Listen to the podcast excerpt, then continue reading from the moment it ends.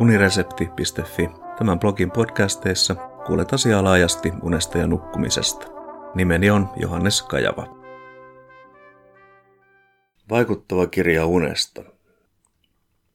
Unesta ja terveydestä on ilmestynyt kirja, joka paitsi nojaa uusimpiin tutkimustuloksiin, tuo rinnalle kokemuksellisen tiedon unihäiriöiden hyvästä ja tehokkaasta hoidosta – Painotus on lääkkeettömässä hoidossa ja medikalisaation vaarojen huomioimisessa. Teos on suunnattu kaikille aiheesta kiinnostuneille, niin alalla työskenteleville kuin maalikoillekin. Kyseessä on Markku Partisen ja Anne Huutoniemen uniterveyskirja Nuku hyvin, voi hyvin. Teoksen sivumäärä 288 sivua. Yli 30 vuotta sitten tietoisuuteeni tuli lehtihaastatteluiden välityksellä mies, joka kertoi unesta kiinnostavia asioita. Myöhemmin nimikin tuli tutuksi, Markku Partinen. Nyt käsillä olevassa kirjassa, jonka Partinen on kirjoittanut yhdessä Anne Huutoniemen kanssa, kiinnostavien asioiden käsittely jatkuu. Ensivaikutelma uniterveyskirjasta sen käteen saadessani oli vaikuttava – Kansikuva on erittäin tyylikäs ja aiheeseen hyvin istuva. Kirja on kovakantinen ja taidokkaasti taitettu, tehty selkeäksi luettavaksi. Kaiken kaikkiaan teos on kauttaaltaan huolella tehty ja vaikuttaa fyysisesti kestävälle. Verrattuna Partisen ja Maarit Huovisen edelliseen julkaisuun Unikoulu aikuisille VSOY 2011 eroa on siis kuin yöllä ja päivällä. Entä uniterveyskirjan sisältö? Partinen ja Huutoniemi kertovat vajalla 300 sivulla käytännössä kaiken, mitä unesta ja unihäiriöiden hoitamisesta on vähintään tiedettävä, mikäli työskentelee aiheen parissa perusterveydenhuollossa, erikoissairaanhoidossa tai muualla. Tekijöidensä mukaan teos ei kuitenkaan ole kattava unilääketieteen oppikirja, vaikka sillä mielestäni pääsee ainakin hyvin alkuun. Teos sopii myös kiinnostuneille maalikoille. Tämä on myös yksi tekijöiden toivoma kohderyhmä, eikä sen ymmärtämiseksi lääketieteen sanakirjan tarvitse olla käsien ulottuvilla. Alan termistöä toki käytetään, mutta tarvittaessa niiden merkityksen voi katsoa kirjan lopussa olevasta sanastosta. Lopussa on myös lyhyt asiasanahakemisto ja luettelo lähdekirjallisuudesta. Uniterveyskirja jakaantuu 18 lukuun. Mittavin yksittäinen aihe on unettomuuden lääkkeetön hoito, 24 sivua. Krooninen väsymysoireyhtymä saa osakseen 23 sivua, osana lukua keskushermostoperäisiä liikaunisuushäiriöitä. Hengityshäiriöt ja levottomat jalat saa kumpikin osakseen 14 sivua.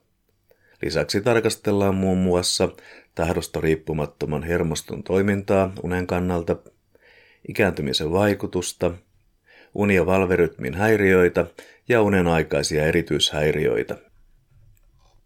Ensinnäkin, miksi unettomuuteen tulee suhtautua vakavasti, eikö se ole vain elämää?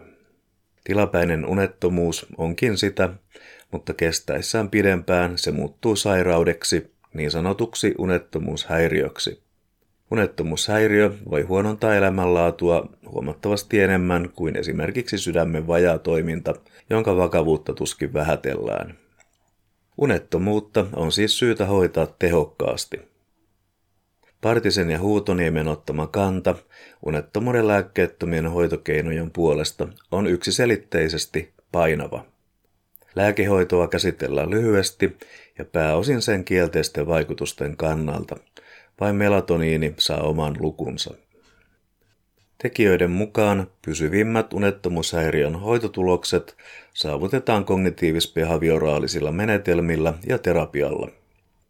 Niitä käsittelevässä luvussa käsitellään muun muassa unenhuoltoa, univalverytmin säännöllisyyden hyötyjä, ravinnon ja nautintoaineiden merkitystä, liikuntaa sekä huolihetkeä ja rentoutusmenetelmiä – Mikäli nukahtaminen on vaikeaa, vuotesalon rajoittaminen on toimiva keino.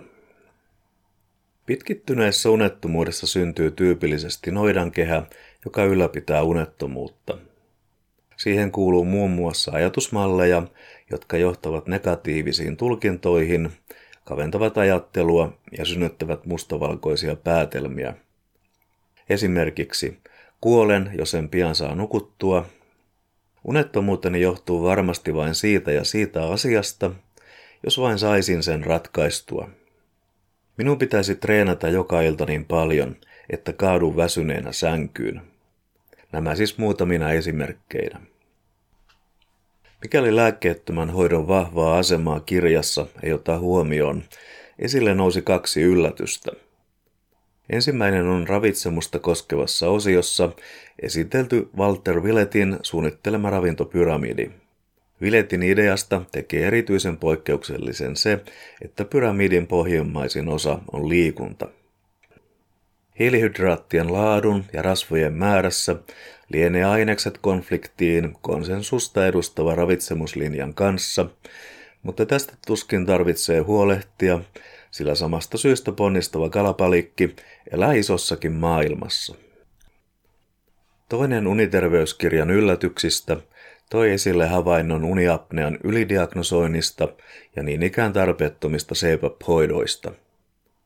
Partinen ja Huutoniemi kuvaavat, mitä seurasi, kun Amerikan unitutkimusakatemia päätti muuttaa osittaisten hengityskatkojen määritelmää siten, että sellaiseksi lasketaan myös tapahtuma, jossa happikyllästeisyys laskee 3 prosenttia aiemman määritelmän mukaisesta 4 prosentista.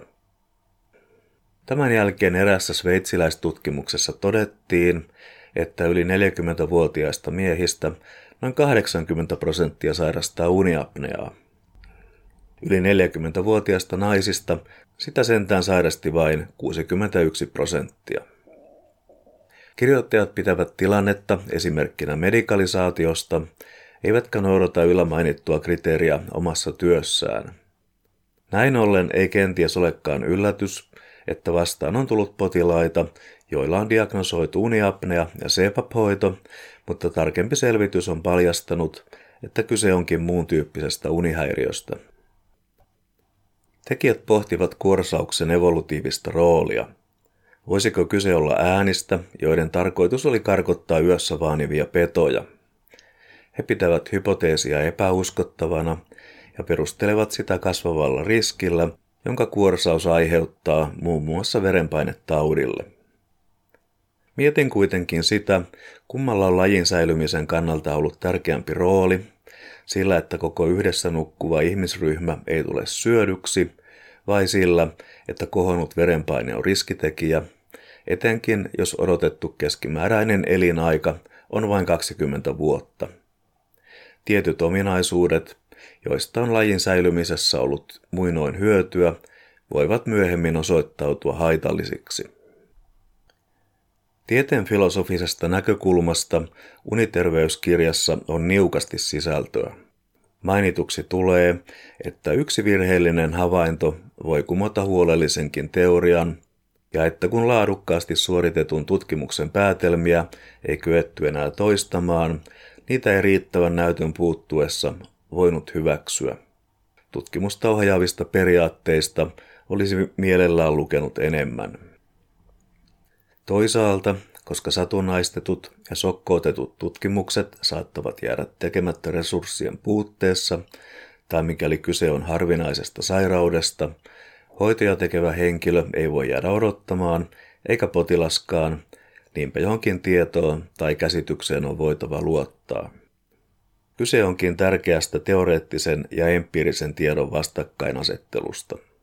Partinen ja Huutoniemi vertaavat tutkijan teoreettisen tiedon ja kliinistä työtä tekevän kokemustiedon merkitystä hyvän hoidon kannalta. He päätyvät näkemykseen, jonka mukaan kokemustiedolla on ratkaisevampi merkitys.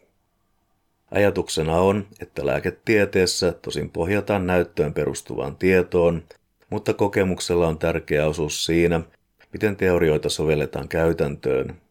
Ja hoidon toimivuudesta potilaskaan tuskin valittaa, eli kyseessä ei ole väärin sammutettu. Kirjan alussa Partinen kuvasi henkilökohtaista reittiään unitutkimukseen, ja tätä seurasi katsaus unilääketieteen historiaan Suomessa. Ensin mainittu osuus on omasanainen ja kiinnostava, sillä siinä sama mies, joka 30 vuotta sitten tuli tietoisuuteeni, kuvaa 60-70-luvun vaihteessa alkanutta matkaansa unitutkimuksen pariin ja merkittäviä saavutuksiaan siinä.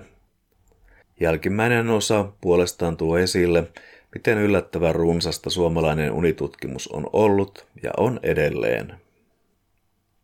Yhteenvetona voin vain toivoa, että Markku Partisen ja Anne Huutoniemen uniterveyskirja päätyy mahdollisimman moniin käsiin.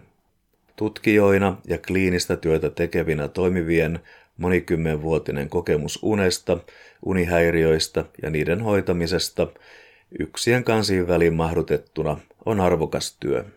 Kiitos kuuntelemisesta ja mikäli pidit jutusta, linkkaa se unesta ja nukkumisesta kiinnostuneille.